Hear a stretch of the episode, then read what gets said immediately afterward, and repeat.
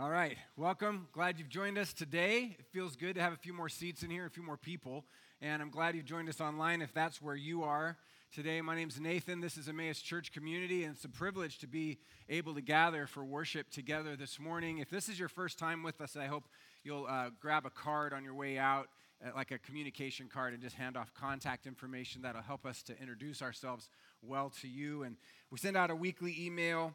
Uh, it's very brief updates for the events um, in the next coming weeks. And so that's what you'd be signing up for if, if, uh, if you choose to do that. Add yourself to our list. Raise your hand if you like a Bible. We'll hand one to you. We're going to continue, as Melissa said, in the Lord's Prayer. You can find that in Matthew chapter 6, the first uh, gospel, the first book in the New Testament. Matthew, and then we'll be in chapter 6 for the Lord's Prayer. We're going to continue in this series um, together this morning. All right. Good. Glad you glad you planned. Woke up, rounded the kids up, did whatever it took to get here. And our prayer, as always, is that this is going to be a really powerful and helpful morning together. So, big idea today is this God gives us what we really need.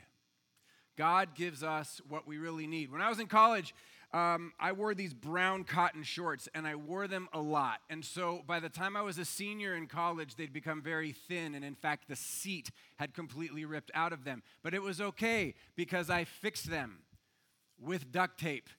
Yes, and I love these shorts. I gotta tell you, I enjoyed wearing them. They were a bit of a statement piece. Um, and the statement I was making was essentially this there's plenty of clothing in the world, right? Why spend money on more clothing? I'll just use the clothing that people give to me.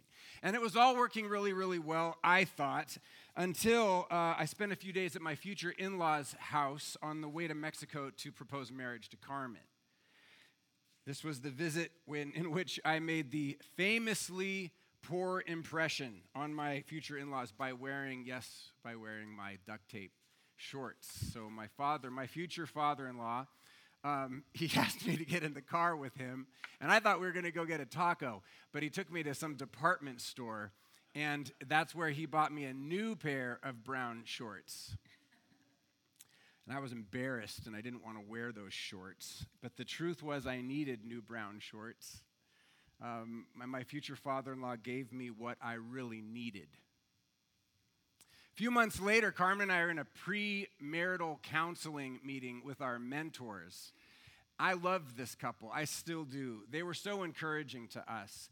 Lyle, who was a professor of mine, was leading the counseling, and Carmen and I were working through a point of conflict. And at one point, Lyle, who was always so encouraging to me, uh, I'd been in his classes for years. He would often say things about me that were encouraging. He would um, lift up my abilities. He would admire my writing.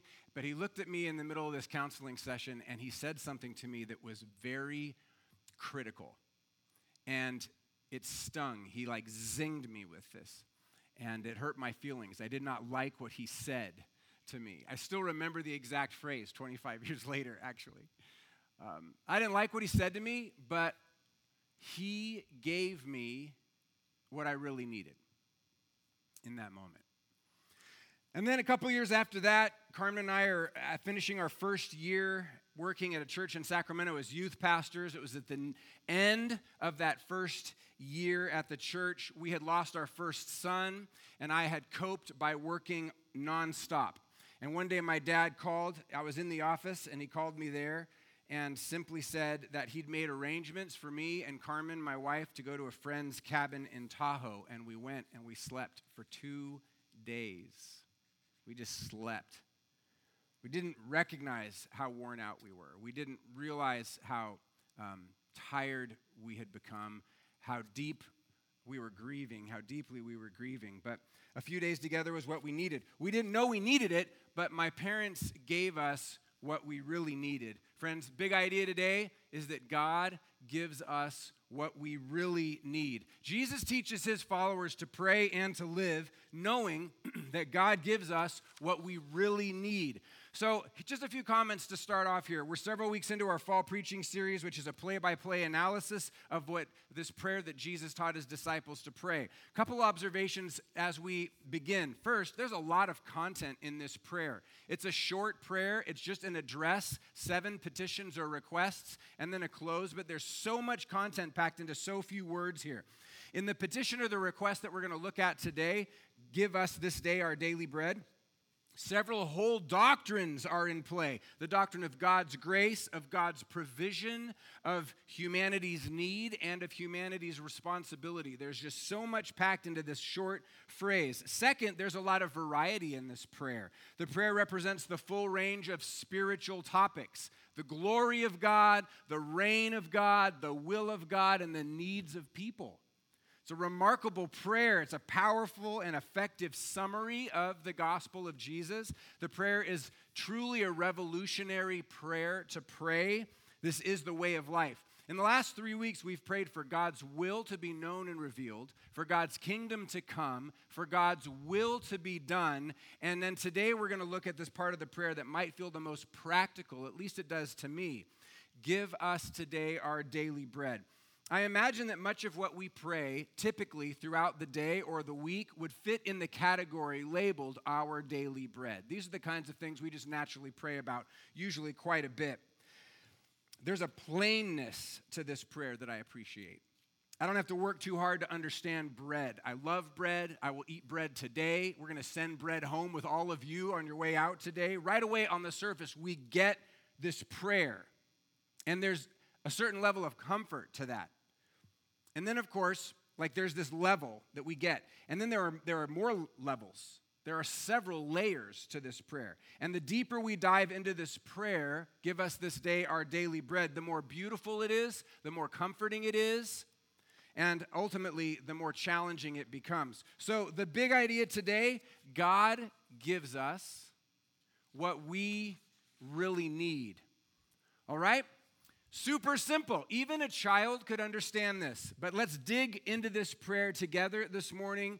Um, give us today our daily bread. We're going to talk about basic needs. We're going to talk about manna. We're going to talk about Bethlehem. And then we'll end by talking about communion. You ready to go? Okay. Big breath. Here we go. Let's start with basic needs. In the context of this prayer, bread means bread. That's what it means. It also means everything else you need. Bread is this very basic food. It seems like everywhere I've traveled in the world, which isn't a lot of places, but there's a basic element to the meal that is essentially a bread. In Nicaragua, it's a tortilla, it's a wrap, right, of corn or flour. In Ethiopia, it's a thing called injera, which is this fermented bread, spongy, made of teff. In Italy, it's Italian bread, I guess. It's like there's olive oil at every meal. There's the bread and there's the oil, even at breakfast. At my house, it's pancakes. Very cultural experience Saturday mornings. That's the basic bread. We understand Jesus is teaching his disciples to ask God not just for this single traditional element of a meal, but for our most basic needs. That is essentially the request.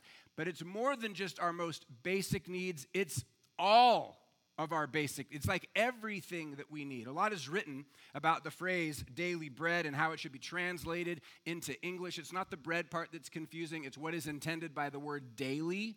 Some suggest the bread of our necessity. Some suggest our sustaining bread. Others, the bread we need. Somehow, at the essence of this prayer is the idea of basic needs. It feels a little weird to me, frankly, that Jesus would teach us to ask God for our basic needs because just a few sentences later in the same chapter, in the same sermon, Jesus is going to say, Don't worry about your life what you eat or drink, about your body, what you'll wear? Is not life more than food? Is not the body more than clothes? And then Jesus will direct his listeners to look at the, the birds of the air, the flowers of the field. Notice how carefully and um, sufficiently God provides for these, and how much more important than these things are his children. And then Jesus reiterates, So don't worry, saying, What shall we eat, or what shall we drink, or what shall we wear? So Jesus teaches us not to worry, but he also teaches us to ask God for what we need. which seems a little strange. Why would he do that? I, I think the reason is because God's a good father and he loves to hear his children express to him their basic needs. He loves, like a good father does, to see his children coming to him and saying, This is what I need, and I believe you can help me with this. I'm trusting you to take care of this. The invitation when it comes to our need is to be like children, not worried, but coming to our parents for provision. And then as we mature, the goal is to remain childlike by recognizing the simple truth that everything we have is a gift from God. Everything we have. Everything we have is given to us by our Father in heaven. So, God is a good parent. God gives us what we really need. This is a childlike request. At the same time, it's a mature acknowledgement, right? It's a childlike request. It also carries this very mature recognition that everything I have is a gift from God. It's the act of looking to God as the giver and the supplier of our needs, all of them food, resources, relational needs, physical healing, spiritual healing looking to God for hope and for faith and for love. God is interested in human needs. He doesn't seem to distinguish between the physical and the spiritual. That's a distinction that we often kind of camp out in, but God's a good parent. So he's connected to and concerned with whole health. Physical and spiritual. Daily bread covers it all. The complicated personal psychological need, like the need for confidence, as well as the simplest, most basic needs like food, water, and shelter. Let me end this basic needs part with a quote from J.I. Packer. He has a book called Praying the Lord's Prayer. I think this is powerful. He says, Bread stands here for all of life's necessities and the means of supplying them. Thus, bread covers all food, so the prayer is for farmers and against famine. Again, the prayer covers clothing, shelter, and physical health. So the prayer becomes an intercession for social and medical services. Or again, the prayer covers money and the power to earn, and so becomes a cry against poverty, against unemployment, against national policies that produce or prolong both. So, at the most basic level, and perhaps this is also the most beautiful level, you and I are invited by Jesus to bring our needs, all of them, to Jesus' Father who is also our Father, our Abba. Jesus teaches elsewhere that God is a good Father who loves to give good gifts to his children. All right, so basic needs. Now let's take this one layer deeper. I imagine when Jesus' disciples heard him say, Give us today our daily bread, the story that came immediately to their mind was the story that their ancestors had shared with them going way, way back, thousand years, to this experience of eating manna during their decades of wandering in the desert after escaping slavery in Egypt. The exodus of the Hebrew people from slavery is the main event of the Old Testament. And in Exodus 16, this story is told where six weeks after being freed from slavery, they've run out of food. And so in the desert, they cry out for help. This is Exodus 16 4. Then the Lord said to Moses, I will rain down bread from heaven for you the people are to go out each day and to gather enough for that day. People wake up the next morning, they go outside, there's these little white flakes everywhere. They taste like honey. They pick them up, they eat them. They don't know what it is. They call it manna. Verse 15 When the Israelites saw it, they said to one another, What is it? For they didn't know what it was. Moses said to them, It is the bread the Lord has given you to eat. This is what the Lord has commanded. Everyone's to gather as much as they need. Take an omer for each person that you have in your tent. The Israelites did as they were told. Some gathered much, some gathered little. When they measured it by the omer, I don't even know what that is. I don't know, it's like a cup or something. One point, uh, uh the one who gathered much did not have too much. The one who gathered little did not have too little. Everyone had gathered just as much as they needed. Then Moses said to them, No one is to keep any until morning. However, some of them paid no attention to Moses, and they kept part of it until morning, but it was full of maggots and began to smell. So Moses was angry with them. So, this is a famous story of God's provision that had been told and retold about the Hebrew history for more than a thousand years. And this is the story that's in the memory of the disciples as Jesus is teaching them to pray. There's two main points from the story. The first is that God had provided enough to meet everybody's basic needs. And the second point of the story is kind of surprising. Gathering more than you needed was forbidden. It was a sign of disobedience, a lack of trust. If people tried to stockpile manna, it spoiled. So, deep in the memory of the Jewish people um, is this decade long experience of God providing daily bread for everyone. This was not a one time miracle, friends. This lasted for 40 years. This is how these people ate for a couple of generations. God gave them their daily bread, literally. He supplied their needs. That is the main point of the story. The shadow side of the story is, in this case, if you gathered more than you needed, that was forbidden. And when people did it anyway, it just turned into this stinky, maggot infested mess. It's a very memorable, visceral story. It communicates that God gives us our daily bread. And whereas we tend to think most of the time, I don't have enough, probably most of the time, our problem is, is the very opposite. We have too much. And that's part of the problem. God gives us enough. We typically think we need more. So we defend and guard what we have, and we don't share it with others. We forget it was a gift to begin with. We believe we're entitled to it. And therein lies a lot of our problems, uh, especially those that you and I deal with here in this culture. So let's go one layer deeper. Okay, we've talked about basic needs, we've talked about manna. Now let's talk about Bethlehem. After Jesus was baptized, before he began his ministry, he spent 40 days in the wilderness where he was tempted by the devil. Three temptations are recorded. The first temptation was to use his divine power to supply his own physical nourishment. After fasting for 40 days, Jesus was hungry. Satan says to Jesus, If you really are the Son of God, change these stones into bread. And Jesus responds by quoting from the manna story from the Old Testament. He quotes not from Exodus's account, but from Deuteronomy and says, Man shall not live on bread alone, but on every word that comes from the mouth of God. Jesus is essentially saying, God gives me what I really need. My Father will sustain me.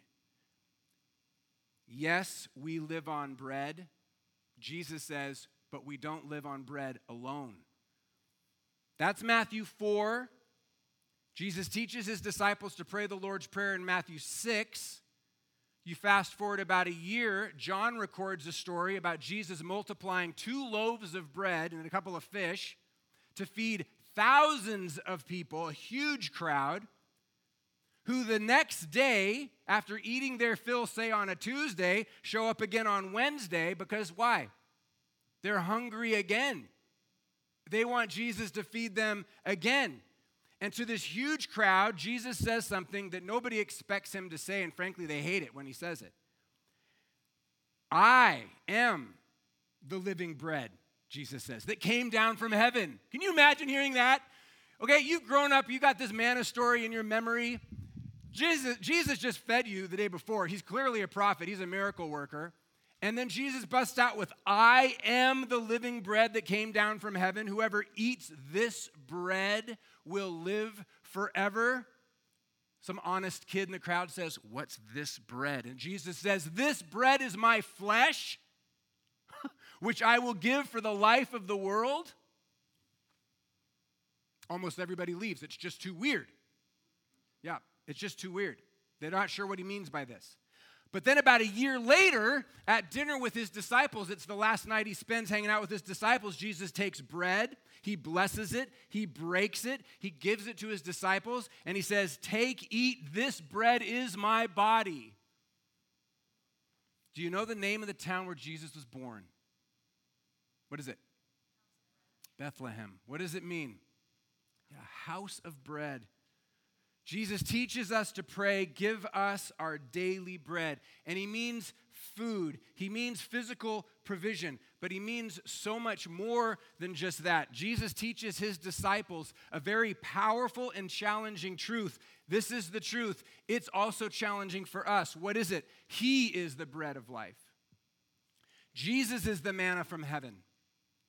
Jesus is what sustains us. He's the one who keeps us going. Ultimately, what we need and what we're longing for, i.e., what we're hungering for, is the bread of the presence of Christ. God gives us what we really need. God so loved the world that he gave us Jesus, the bread from heaven, the living bread. One more layer? Let's do it. All right, one more layer. Let's talk about communion. In other words, so what? Okay, so we got basic needs, and we've got manna from heaven, and then we've got this, this whole Bethlehem theme of bread throughout the life and teachings of Jesus. So, so what? Teach us to pray, his disciples say. So Jesus says, when you pray, say, Our Father, give us our daily bread. You notice the challenging pronouns there? It is not, My Father, give me my daily bread.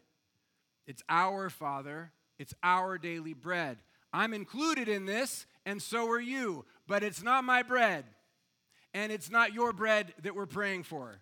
It's our bread. That's what we're praying for. And that is so challenging. There are ramifications to the fact that God is providing for us.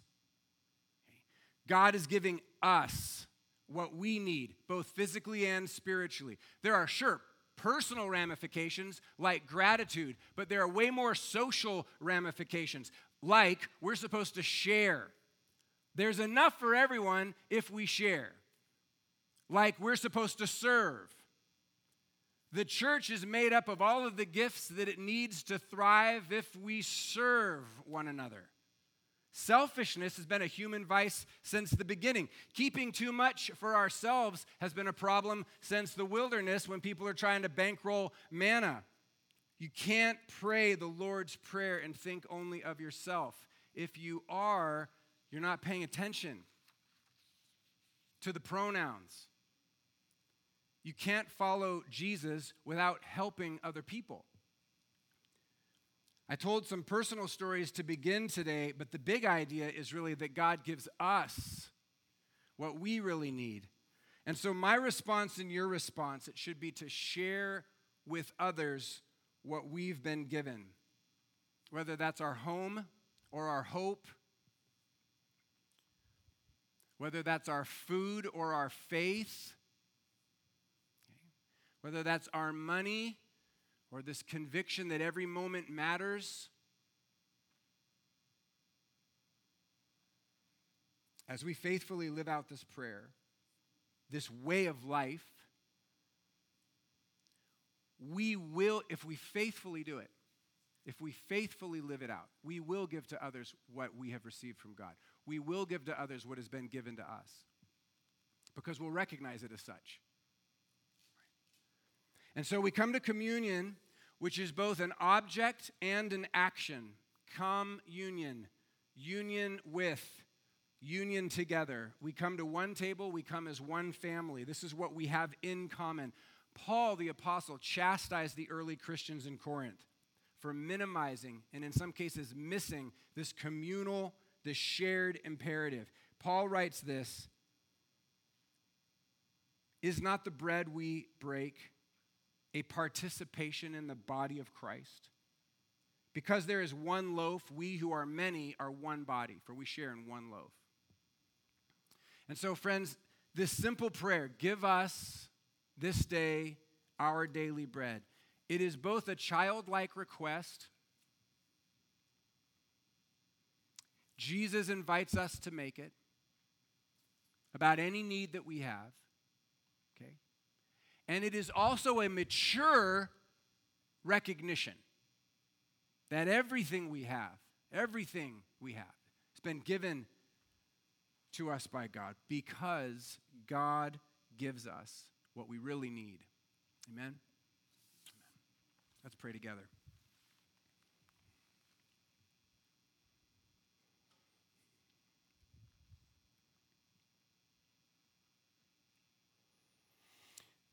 Well, thank you, Lord, um, for inviting us into an experience with you that is not just about ourselves, but is about you and us and others.